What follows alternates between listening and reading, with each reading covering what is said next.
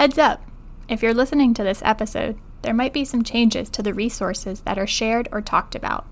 Health promotion has moved to university recreation and no longer exists as the well. Check out Season 2, Episode 1 to learn about these changes or visit JMU UREC's website. Hi there! Welcome to Well Dukes, brought to you by The Well. Each week, you'll hear conversations from a variety of JMU staff and students that we hope challenge what you know, think, or do in regard to your own health and helps you be well Dukes. Hello, everyone. Welcome to the second episode of the Well Dukes podcast. In today's episode, we will be discussing self medication and self care. I'm Mindy Fabrizio Kuhn, and I'm the Assistant Director for Alcohol and Other Drug Abuse Prevention at The Well. Back when I was in undergrad, no one called me Mindy. After the first week of classes my first year, I became known as Fabs, thanks to my peers at the campus TV and radio stations, and maybe because of my cool last name. Uh, today, I'm so happy to be joined by two individuals that I greatly admire. I'll let them introduce themselves. Thank you for joining us. My name is Paige Allen Hawkins, and I serve as an alcohol and other drug early intervention specialist in the Well I work most closely with our program called Reflections. Uh, hi, my name is Dr. Magali Latham. Um, pronouns are she, her, hers. I'm a staff psychologist and outreach coordinator at JMU's Counseling Center. And I've been at the center um, since 2015, so I'm actually going to be starting my sixth year here. And I provide um, direct clinical services to JMU students as well as coordinate our outreach programming and social media platforms. Thank you so much for having me. Well, thank you for being here, and thanks for everybody joining in to our podcast today. Uh, just to get started, Paige, I'd like to begin with you. What is self medication, and when could self medication become problematic for someone? Sure. Self medication happens when we turn to prescription drugs, illegal drugs, or alcohol in response to a difficult situation. When we feel stressed, angry, overwhelmed, anxious, uncomfortable, it's natural to seek a solution. We want to feel better. And we believe that alcohol or other drugs is the best short term solution, we could be setting ourselves up to experience substance abuse and related consequences. We may also be at risk for experiencing dependency. You know, that's definitely a lot to take in. Magali, in the counseling center, is self medication something that is relatively common among students using and seeking supports there? Mm-hmm. We definitely have seen um, students who um, come to the counseling center who have either tried self medicating or who are currently still self medicating. Um, and what we've seen is that um, it is, like Paige was saying, um, a, a, way that they're trying to cope with either um, negative emotions or difficulty with sleep. or even um, as a way to help them feel like they can connect more easily to others uh, or um, deal with boredom uh, sometimes. Um, and um, I think when they do reach out to the counseling center, they're realizing that it's not working the way that they were hoping it would, or it's actually causing them um, continued problems or other problems have popped up because of um, self medicating. Could you tell us a little bit more about what supports the Counseling Center does have available for students? Yeah, we have um, a variety of different services that ranges from individual therapy, so one-on-one counseling.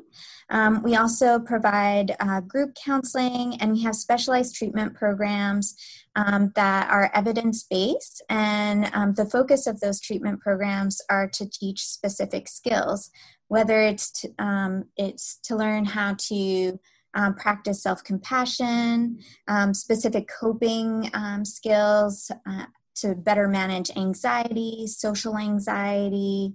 Um, and I'm trying to think, we have a new one actually on um, how to better cope with COVID related anxiety or all of the social justice um, incidents that have occurred um, over the summer that sounds like some really wonderful supports available for our students. I, I really re- appreciate the work uh, the Counseling Center does for our, our campus community. Uh, Paige, if you could, uh, could you share with our listeners a little more about the Reflections program and also if self medication is something that's relatively common for participants? Sure, of course. Um, Reflections is a one on one early intervention program typically for students who want to explore the role of alcohol or cannabis in their life. It's an opportunity to meet one on one with a facilitator um, where we provide a space where students can be authentic, where they can think about when they choose to drink or when they choose to smoke. What are their intentions? What are their expectations? And so, in that realm, often many students will talk about their intentions being to feel more confident, to feel socially outgoing, to feel a little less filtered, perhaps, or a little less guarded when they are in a social environment. So their intentions are very positive when they describe those in relation to alcohol or cannabis. Unfortunately, sometimes the experience that a student may have does not align with their intentions. The experience may be negative consequences as a result of their use. It may be experiencing more anxiety or adding to stressors that already exist in their life because alcohol or cannabis has interfered negatively. So it does sound like self medication is something that is relatively common for students um, as they might be facing a variety of stressors in their lives. It's definitely uh, an important topic to be addressed. And considering our current environment, I'm wondering what observations either of you have had in regards to how the COVID 19 pandemic has impacted self medication. And, you know, we can think about that on an individual level and even more broadly in our society. I think all of the um, research that's been coming out is saying that there has been an uptick in overall substance use. Um, and it does seem that part of that increase in use um, has been um, ways people are trying to manage all of the uncertainty and stress, boredom um, that is um, happening um, due to all the unknowns um, that has occurred with the pandemic, um, but also due to the social isolation. I agree. And one thing that I have really felt tuned into is that the alcohol industry specifically seems to have advantage of this global health crisis, and they have pivoted quite a bit of their marketing to reflect social distancing, self isolation. Um, they the industry tends to do a good job normalizing self medication, normalizing relying on alcohol or another substance to cope, to feel better. So um, just in pre- preparation for this podcast, I started looking into a little bit of that and finding messages like a bottle a day keeps the boredom away, and fourth bottle of wine, quarantines going fine. Um, I've seen commercials where individuals are in their bathrobe drinking, um, and it's being very normalized and glorified, perhaps is a better word to use um, that that type of behavior um, is not only normal but is acceptable right now. And so I think that type of messaging, while sometimes it's subtle and sometimes it's not, can reinforce um, the experiences that we have and, and the choices that we may make. it certainly is interesting to you know take a look at some of the research coming out and, and, seeing the impact on substance use rates with all individuals you know not just the college population. And also thinking about how this is being used by marketing companies to maybe normalize this aspect of of life and turning to a substance to navigate life during a pandemic. In thinking about the times we're in, I, I often myself think about self care because I think that can be very important, especially in turbulent times. Magali, what are some important considerations when it comes to self care? Yeah, um, that's a great question. I think the first thing that I would want to stress is that self care is not selfish. It's necessary to stay physically well as well as emotionally and mentally well. Um, and um, to also be able to support the loved ones in our lives. Um, sometimes there's uh, almost like a stigma around uh, self care that um, for some reason it's going to get in the way of taking care of others, but it's actually the reverse. Um, because if we don't take care of ourselves, we're more likely going to feel burnt out and we will feel irritated or not want to be with our loved ones um, when they're struggling. And um, the other piece about self care um, is that it's more than just doing an activity that makes us feel good um, or distracts us in the moment from negative or painful emotions. Um, the reality is, um, self care tends to be an intentional practice um, that is meant to um, hit different um, dimensions of wellness. Um, so that includes our physical self care, our emotional self care, mental self care, our financial self care, um, and spiritual or religious self care.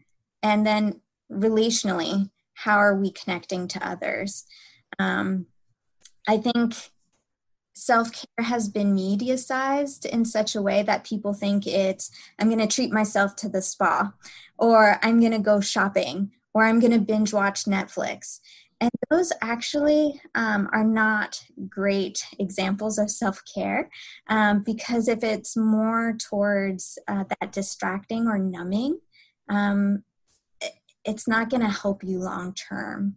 Um, and sometimes, you know, if um, this is just one example, but we can actually cause ourselves more stress if we do those kind of activities, like going on a shopping spree, but not being mindful of our financial situation. Um, again, not good self care. Um, and so, definitely want to kind of um, challenge uh, the view of what self care has become um, in our day to day conversations. Um, the other consideration around self care um, is to keep in mind that self care is highly individualized. And so, what may work for your friend, a family member, may not work for you, and that's okay. Um, and sometimes it is, um, you know, trying different things and figuring out what actually works for you knowing that that may change depending on the types of stress that are occurring to you or just um, the stage of your life. Thank you for sharing all of that. I think there was a lot of uh, good information that you presented because self care can often be considered more materialistic and like buying something or those aspects that maybe aren't contributing to our internal wellness with that being considered and not the same things work for each individual. There are a variety of things. Uh, paige if i could go back to you for a moment and thinking about if a student maybe sees using a medication kind of as a self-care activity in their mind are there is there anything we would want them to know or, or what would be some things that would be helpful for that person to maybe consider Mm-hmm.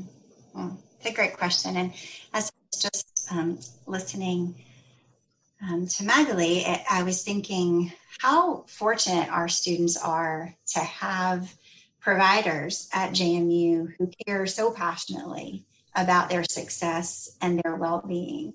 And that we have very intentionally created spaces on campus where students can safely explore for themselves um, those self care that they believe is in their best interest. And so I think what first comes to mind for me, Mindy, is that I would, would want students to learn about the resources that are available on campus, to perhaps um, step outside a comfort zone and learn more about the services in the counseling center and learn more about reflections um, and find themselves potentially in a space talking with a provider in the counseling center or with a health education facilitator in the well um, about their autonomy, about their intentions, about the choices that they want to be making for themselves. Um, and the goals that they have for themselves, and allowing some of that to kind of all come together in a way that helps them connect the dots for themselves. So when I'm talking with students about reflections, I often describe it as students come in to meet with me and they have all the pieces of a puzzle that is their experience, that is their life, that their goals, their hopes, their for themselves. And um, we really strive to offer a space where we can allow them to see all of those pieces of the puzzle and put them together in a way that provides some clarity that allows them to see the big picture. So I would encourage students to continue learning about the resources for support on campus and taking advantage of those. Thank you. You're right. There really is so much available for students, and it's just nice to be, you know, part of this uh, JMU community and be able to see the growth that can happen while someone's here on campus. Magali, I'd like to come back to you. We've talked about self care, and I know there are just so many practices that can contribute to self care that have a variety of ranges. What do you think are some common things that folks find helpful that maybe meet some different areas of wellness? Yeah, um, it's hard because I do think self care is so individualized um, that it's hard to to maybe name common self care strategies um, that would fit everyone. Um, and at the same time, um, I think what will often come up is either uh, practicing mindfulness. So, being more in tune to the present moment. And that can take uh, different forms, uh, whether it's mindfully taking a walk and paying attention to your surrounding, or paying attention to your breathing, um, mindfully practicing eating. Um, you know, those would get in touch with different wellness dimensions. Um, even mindfully reading if you enjoy reading, things of that sort. Um, but um, you know i think what can be helpful for someone to figure out what self-care strategies that um, they would want to build their repertoire around um, there's actually a great free resource that is um, a wellness assessment that they can download um, and Mindy, um, maybe I can send this to you um, later um, so that they have the exact uh, link. Um, but it assesses different wellness components um, and then they can look at which areas are they doing better in and which areas are they struggling more and then focus on that specific area um, and make it feel more concrete.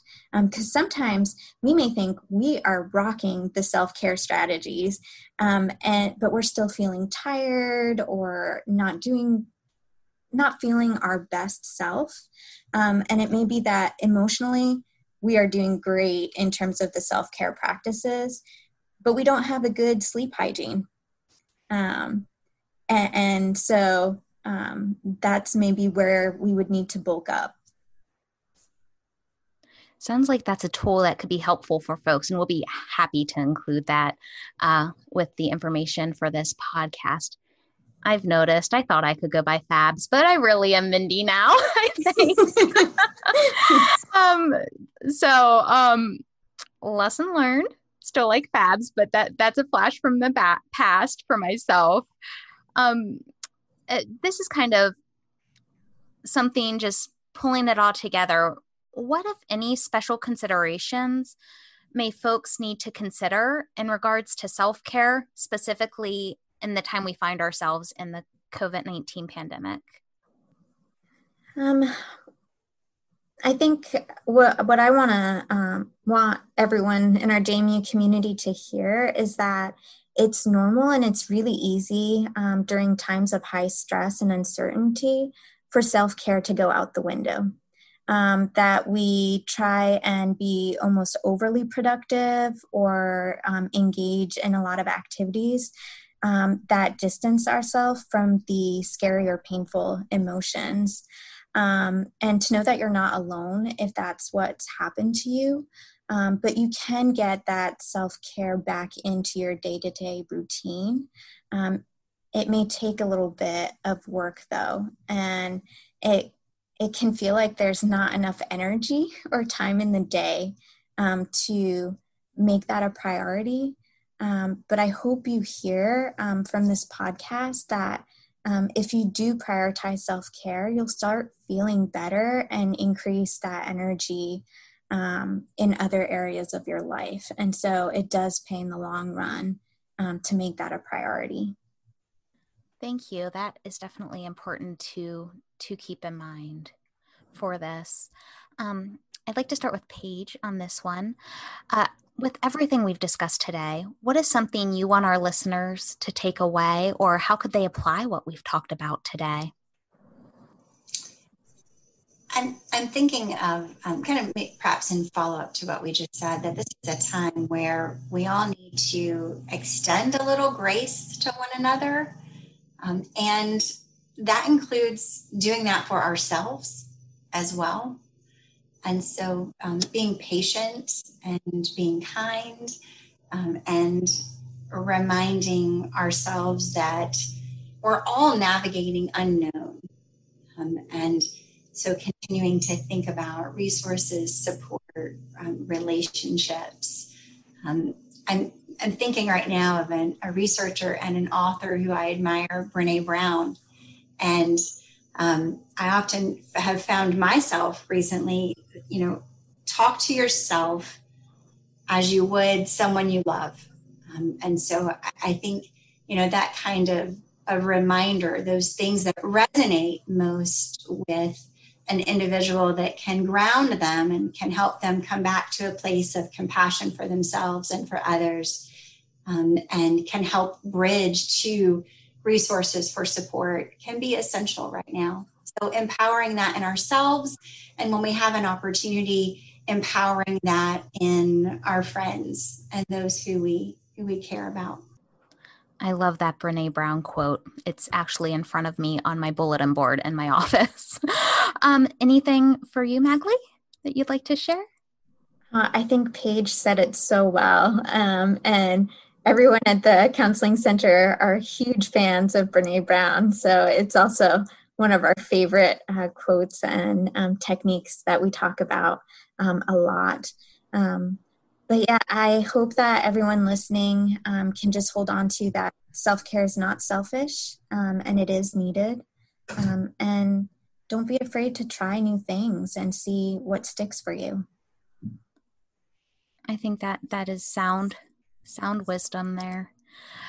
Okay, you don't have to give this an in depth answer, but we do have kind of some wrap up questions. What advice would you give to your undergrad self, maybe pertaining to this topic or more generally, if you'd like? I think the area of self care that I still struggle with to this day is making cooking fun and nutritional. So I wish I could go back to my undergrad self and be like, learn how to make cooking fun before uh, going to grad school. so even though I knew this question was coming, I still don't feel quite prepared to answer it. I think of so much that I would like to go back um, and and tell myself, and, and, I'm not sure that it would make much of a difference. but, but I I remember feeling very focused on wanting to belong and trying to navigate what that meant and trying to determine what was expected of me in my college culture, what you know, the, the social norms were, um, and how I would be perceived if I went along with what I believed to be the norm, or if perhaps um, I did not, if I challenged or, or did something differently. And so I think I would want to just go back and, and if at all possible, remind myself to just be authentic. I like that. I, I think both of yours I, I, I would use for my undergrad self um, in reflection. Okay, we have just a fun question. Whatever comes to your mind for this, please share with our audience. Who would play you in a movie about your life? Oh, I got it right off the bat. Um, Reese Witherspoon. I am so at a disadvantage because I am so bad with names. I never know actresses' names or actors. um, so it, I may take a while. Well, as Magali thinks about that, um, oh geez, I'm not sure, but when I was posed this question before, I said Jenna Coleman because she's awesome. She could play the younger me for sure. Who's the actress who played Juno? Is that a, a good answer? so, so Ellen Page. There you go. I will choose her. well, great. Uh, well, well, Dukes, that's all we have for this episode. Thanks so much for listening, and check back next next Wednesday for an episode on STIs and safer sex supplies. If you have any questions for us, you can find our email in the episode description or message us on social media at JMU Health Center. Magali, what is a social media link for counseling? For Instagram, it's JMUCC underscore canines, and for Facebook, it's JMU Counseling Center. Wonderful. Thanks for sharing that. Well, folks, consider taking time today to relax and recharge. Be well, Dukes. If you're listening to this episode for Health 100, your passcode is reflections.